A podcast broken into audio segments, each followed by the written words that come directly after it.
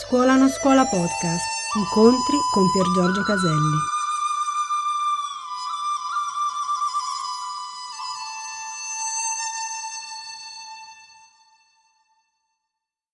Vorrei riprendere toccando l'argomento anche detto con Rudy del, della crisi e leggo queste poche righe di un caro amico.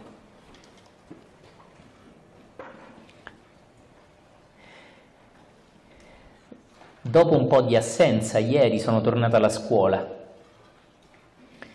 Quello che hai detto sembrava ricamato apposta per me. Non so più dove andare. Non c'è cosa che dia duratura gioia o cosa che dia reale sofferenza. Non c'è pensiero che venga in testa e che riconosca come mio. Qualcosa che faccia dire, ecco, io sono finalmente questo. Qualcosa a cui potersi aggrappare. Non si può spiegare la testa che frulla, che cerca qualche forma di salvezza, tra virgolette, e assieme a questo una sensazione di non luogo, tra virgolette, da dove raggiungere, da dover raggiungere per essere in pace. Sembra non esserci via di fuga. Tutto questo è uno stato mai provato prima, oltre il piacevole e lo spiacevole, un totale caos. E nel mezzo scorgo un punto immobile inalterato.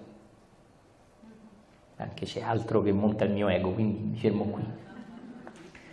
Vedete, in questo bellissimo messaggio si legge una crisi, ma già che siete e spero sempre più iniziati alla via interiore, interiore non è molto buona perché interiore e esteriore se siete nella via nella sperimentazione diretta non lo troverete, ma adesso non vorrei parlare di questo.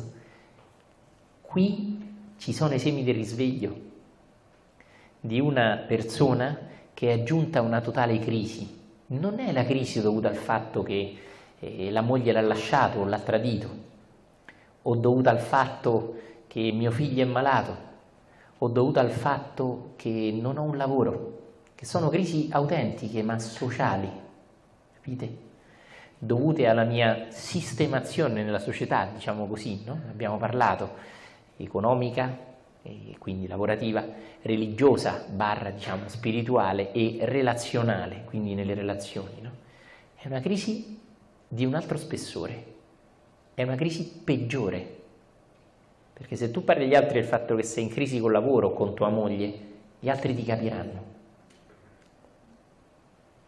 Ma se tu parli agli altri dicendo non so chi sia io, gli altri ti diranno te lo dico io, Mario. E quindi in questo non sarai capito, ma questa crisi è il risveglio. Infatti quando iniziamo ad avere delle percezioni, meglio, delle scoperte, che letteralmente vuol proprio dire togliere il coperchio, iniziamo a vedere veramente chi siamo al di là della maschera della persona. La crisi è necessaria. Infatti quando ritorniamo nella persona, permettetemi il termine, la struttura egoica si scioglierà negli anni, mentre invece l'esperienza non esperienza della realtà oltre me è stata istantanea, è stata addirittura senza tempo. Ma io ritorno in una struttura che ha bisogno di tempo, diciamo così, per modellarsi sulla mia nuova comprensione della realtà, che prima era basata su sono una persona e io speriamo che me la cavo. Ok? O io speriamo che mi illumino, eccetera, eccetera. Quindi questa crisi è necessaria e ogni iniziato deve attraversarla fino in fondo. Esotericamente Virgilio porta Dante, che vorrebbe andare subito in paradiso, attraverso l'inferno e dice a Dante che è necessario e che non si può arrivare in paradiso se non passando attraverso l'inferno e il purgatorio. È un viaggio iniziatico, ma quell'inferno non è molto profondo sottoterra, ma è proprio nella crisi del non sapere più chi sono. nella società noi lasciamo andare chi sono, il chi credevo di essere prima, solo dopo essermi aggrappato a chi credo di essere ora. Eh? È la cosiddetta eh, illusione del vincente, no? lascio andare il mio io sfigato, ma io in realtà sono un vincente. Ovviamente tu non sei né uno né l'altro. E un iniziato lascia andare chi credeva di essere, senza avere la più pallida idea di chi veramente sia, perché non potrà mai avere un'idea di chi è. Quindi la sua profonda crisi è che ora non può più capire chi è, mentre prima invece capiva qual era la sua crisi, ora addirittura c'è una crisi che viene dal vedere che non può più comprendere. Questa crisi deve essere attraversata e non c'è nulla di male nel fatto che se dei bagliori di realtà, permettetemi il termine, tu abbia poi anche profondissime paure. E non si tratta soltanto di avere pace e benedizione, il fatto che nella vita arriva tutto in sovrappiù, il che è vero, lo dovrete sperimentare, ma prima c'è una fornace che vi plasma. Per dare forme nuove al ferro si deve mettere una temperatura altissima, si deve sciogliere. E questa fornace è la crisi. Per prendere nuove forme nel mondo delle forme, dopo aver visto la non forma che siete, è necessaria la fornace della crisi, che sbriciolerà tutte le vostre false certezze di prima, ma che prima vi sembravano molto vere. Mm. Il fallimento allora diviene vittoria quando lo accogliamo. I tentativi si fermano da sé e con loro la mente che cerca. Queste parole sono molto importanti. Un iniziato raggiunge ciò che non può essere raggiunto, permettetemi il termine, grazie alla crisi e non vincendo la crisi. La crisi è la sua forza. È una crisi con cui impara a stare, che accoglie profondamente. Nel nucleo della crisi trova se stesso, oltre qualsiasi maschera, sbriciolata dalla crisi. Quindi vorremmo invitarvi ad accogliere la crisi, a stare con la crisi, a comprendere che è parte del vostro risveglio la crisi e non a pensare che è segno che avete fatto qualcosa di sbagliato, che non vi state muovendo nella direzione giusta. In quel momento fuori dal tempo, la consapevolezza vede se stessa. Nulla può vedere la consapevolezza se non la consapevolezza stessa. Questo è un mistero. L'io non può vedere la consapevolezza, l'irrealtà non può vedere la realtà, il pensiero non può capire la consapevolezza, il cuore, così anche amato e anche non ho niente contro, no? non può provare un'emozione di consapevolezza, è tutto oltre. Come dicono i mistici autentici, è solo la consapevolezza che scopre la consapevolezza. I mistici dicono Dio conosce se stesso nel gioco cosmico della vita. Vedete, sembra un non senso. Non è io conosco Dio, ma Dio conosce se stesso. Il Dio in noi riconosce la divinità e non la nostra mente, il nostro ego e le nostre emozioni. Sono profondamente rispettate. Questo mette una crisi atroce. Non è atroce, ma per la persona è atroce e fin quando non saltate dallo scoiattolo che credete di essere all'essere che siete, lo scoiattolo è in profondissima crisi. Quella crisi non è sbagliata. Non vi sta dicendo che dovete muovermi in altre direzioni. Piuttosto potrebbe velocemente portarvi al punto in cui non avete più bisogno di muovervi chissà quanto e chissà come. Ora le cose iniziano a accadere per voi. Se uscite da quella fornace della crisi, sarete rinnovati Ah, questo è bellissimo. Tornando nella mente, dopo aver assaporato anche delle satori, si chiamano lo zen, dei primi momenti di non mente, possiamo sperimentare paure prima mai immaginate. E voi potreste pensare che è sbagliato. E invece è parte del processo, permettetemi questo termine. Un eco di qualcosa di dimenticato, ma non perduto, potrebbe vibrare in noi a lungo. Ecco, questo, cari amici, spesso fa eco con la nostra infanzia, non la nostra infanzia da un punto di vista psicologico, ma da bambini siamo più in contatto con l'essere. Non crediamo così tanto alle nostre esperienze, alle nostre personalità, a quanto io debba dimostrare che valgo, eccetera, eccetera, eccetera. Non crediamo così tanto all'io, ce l'abbiamo l'io, ma non è al centro del nostro essere, come quando siamo adulti. Quindi il bambino, il bambino magico, è in contatto più facile con quella pazzia oltre la mente. Quando ne avete dei primi bagliori, qualcosa della vostra infanzia, non inteso come ricordo, ma qualcosa che, permettetemi il termine, da bambino conoscevate, può iniziare a emergere di nuovo nel vostro cuore. Non si tratta di qualcosa di passato, vero? Esatto. Ma un richiamo all'essere che essendo oltre il tempo non è né nel presente né nel passato, è nell'eterno, come direbbe Dante. Questa voce silenziosa è vostra amica, non è sbagliata. Eppure questa voce silenziosa vi parla dal centro di una profonda crisi. Scoprite cosa accade quando state con quella crisi. È quella crisi che vi riporta a casa. Se voi tagliate via la crisi, tagliate via la strada per tornare a casa.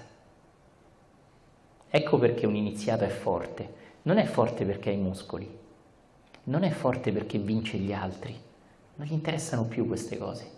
È forte perché sa stare in piedi nella crisi, senza fuggire dalla crisi, senza cercare di distrarsi con qualcuno, con qualcosa, in mille modi diversi che magari avete sperimentato anche. È forte perché sa stare con la crisi quando nessuno sa spiegargli che cosa gli sta succedendo. Gli altri ti possono aiutare in un divorzio, in una difficoltà economica, in una malattia, ma difficilmente troverai qualcuno che possa aiutarti in una crisi iniziatica. Gli altri non l'hanno ancora vissuta come possono aiutarti? Per questo vogliamo parlare di questo due minuti. Ci chiediamo, quando io inizio a vedere di non avere alcuna storia personale, di non star qui per realizzare un progetto della vita, tutto quello che prima mi dava forza, no? io ce la farò, I want, I can, no? come Dio, eh, eh, io realizzo i miei sogni, quando tutto questo cade, la crisi è una benedizione. Perché quello che prima per noi era la vita, ora ci sembra soltanto una presa in giro. E allora la vita cos'è? E già che non possiamo capirlo concettualmente, una parte di noi è frantumata e deve essere così. Infatti, permettetemi eh, la parentesi poetica con Gibran, il poeta, il grano è frantumandosi che diviene farina e nutrimento. E questa anche l'abbiamo eh, già vista della crisi. Vorrei chiudere chiedendomi ad alta voce se la bellissima parabola del figlio prodigo, forse così fraintesa, non abbia a che fare esotericamente, a livello iniziatico, con questo e cioè ci sono vari, quella classica del Vangelo ci racconta, del Vangelo i cattolici apostolici romani, ci raccontano, Gesù dà un insegnamento altissimo, di un figlio che va via dal padre, va via da casa. Permettetemi esotericamente di leggerla così. Un figlio che crede di essere i propri pensieri, le proprie emozioni, ma che è sradicato da conoscere il conoscitore non è più in contatto col Padre in noi, non è più in contatto con chi fa l'esperienza ed è completamente fuori, nel senso perso nelle esperienze. Nella parabola del figlio prodigo, il figlio prodigo sperpera i suoi averi e diventa, essendo figlio di un ricco, un poveraccio, sperperando le sue qualità, perdendosi nelle esperienze del mondo e dimenticandosi di essere colui che fa l'esperienza e non di essere una persona che vive di esperienze. Immaginate la crisi del figlio il prodigo. Bene, nella parabola bellissima del figlio il prodigo, ricordate, non c'è il padre che va lì, Giovanni, cammina, torna a casa. Rudy, cammina, torna a casa. Eh? Roberta, che stai ancora? Vieni qui, è umido, con due M come si dice a Roma. Susanna, torna a casa. No, né la parabola è la crisi che lo fa tornare a casa. Si rende conto e dice, ma come mi sono ridotto? Ma questa è la vita. Ma la vita è altro, la vita è a casa. Se voi così toglieste la, la crisi dal figlio il prodigo, quello stava ancora zonzo. Capisci? Quello non avrebbe sentito un richiamo a tornare a casa. Senza castighi, senza avercela col mondo. Non va a distruggere il mondo, non dice che c'è nulla di sbagliato nelle esperienze che ha fatto, nessuna esperienza sbagliata, ma non si riconosce in nessuna esperienza, in nessuna esperienza è il Padre. E allora torna a casa, ma ne vedete la bellezza? Torna a casa perché riconosce che sono solo esperienze, ma che la casa è oltre qualsiasi anche bellissima esperienza. Nell'esperienza ha perso chi fa l'esperienza. Questo gli genera una profonda crisi e quella crisi gli fa ritornare dentro il richiamo. Torna a casa. Tu non appartieni al mondo delle esperienze, puoi viverle, ma non è casa tua. Torna al conoscitore. Ed ecco che quando torna a casa il figlio il prodigo, il padre è tutto molto simbolico, non è vegano. E ammazza il vitello grasso ok? È simbolico però, perché ho sentito gente, ma che io sono vegetariano, per favore, diamo un po' di acume in questo, va bene? E vi ricordate l'altro fratello? Ve lo ricordate? L'altro fratello dice, ah, io ho quella versione romana, ok? E allora, io sono sempre stato con te e non hai mai festeggiato. Come la leggiamo questa? Come l'abbiamo sempre letta? Come una storiella carina e di perdono. E se fosse altro? Chi non è uscito dal padre non ha vissuto la crisi. Vero? Non ha vissuto la crisi di dire questa non è casa. E quindi non può avere neanche la coscienza che torna alla consapevolezza, eh? la coscienza che si rifonde nella sorgente della piena consapevolezza del padre, di casa. Okay? Il figlio che non ha avuto crisi perché non è mai uscito, non si è mai perso nelle esperienze, non è mai stato festeggiato. Il figlio che invece ha vissuto le più profonde crisi, ecco che viene accolto di cuore e festeggiato. Non la leggete come il padre preferisce quello, è un po' ingiustino, eccetera. Leggetela a livello più profondo, come lati di voi. Lungi da me dal voler spiegare tutto esattamente, non ho mai amato chi lo fa e certamente non lo farà chi parla ora.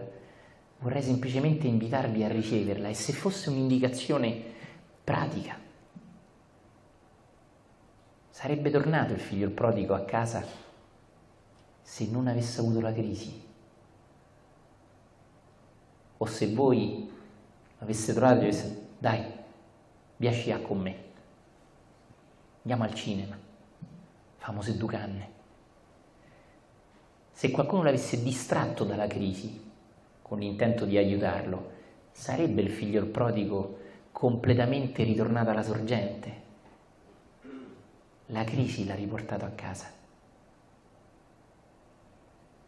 Così vogliamo dirvi, la crisi è il vostro risveglio. Non cercate di scappare dalla crisi, è vostra amica, è al vostro servizio. Accoglietela. La crisi viene dal fatto che forse un lato di voi ha iniziato ad avere dei primi bagliori di realtà e non riesce più a vivere di apparenze e illusioni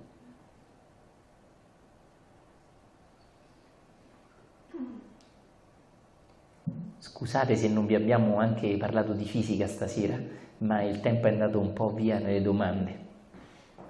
Vorremmo chiudere con queste bellissime parole del Vangelo che ci piace spesso citare.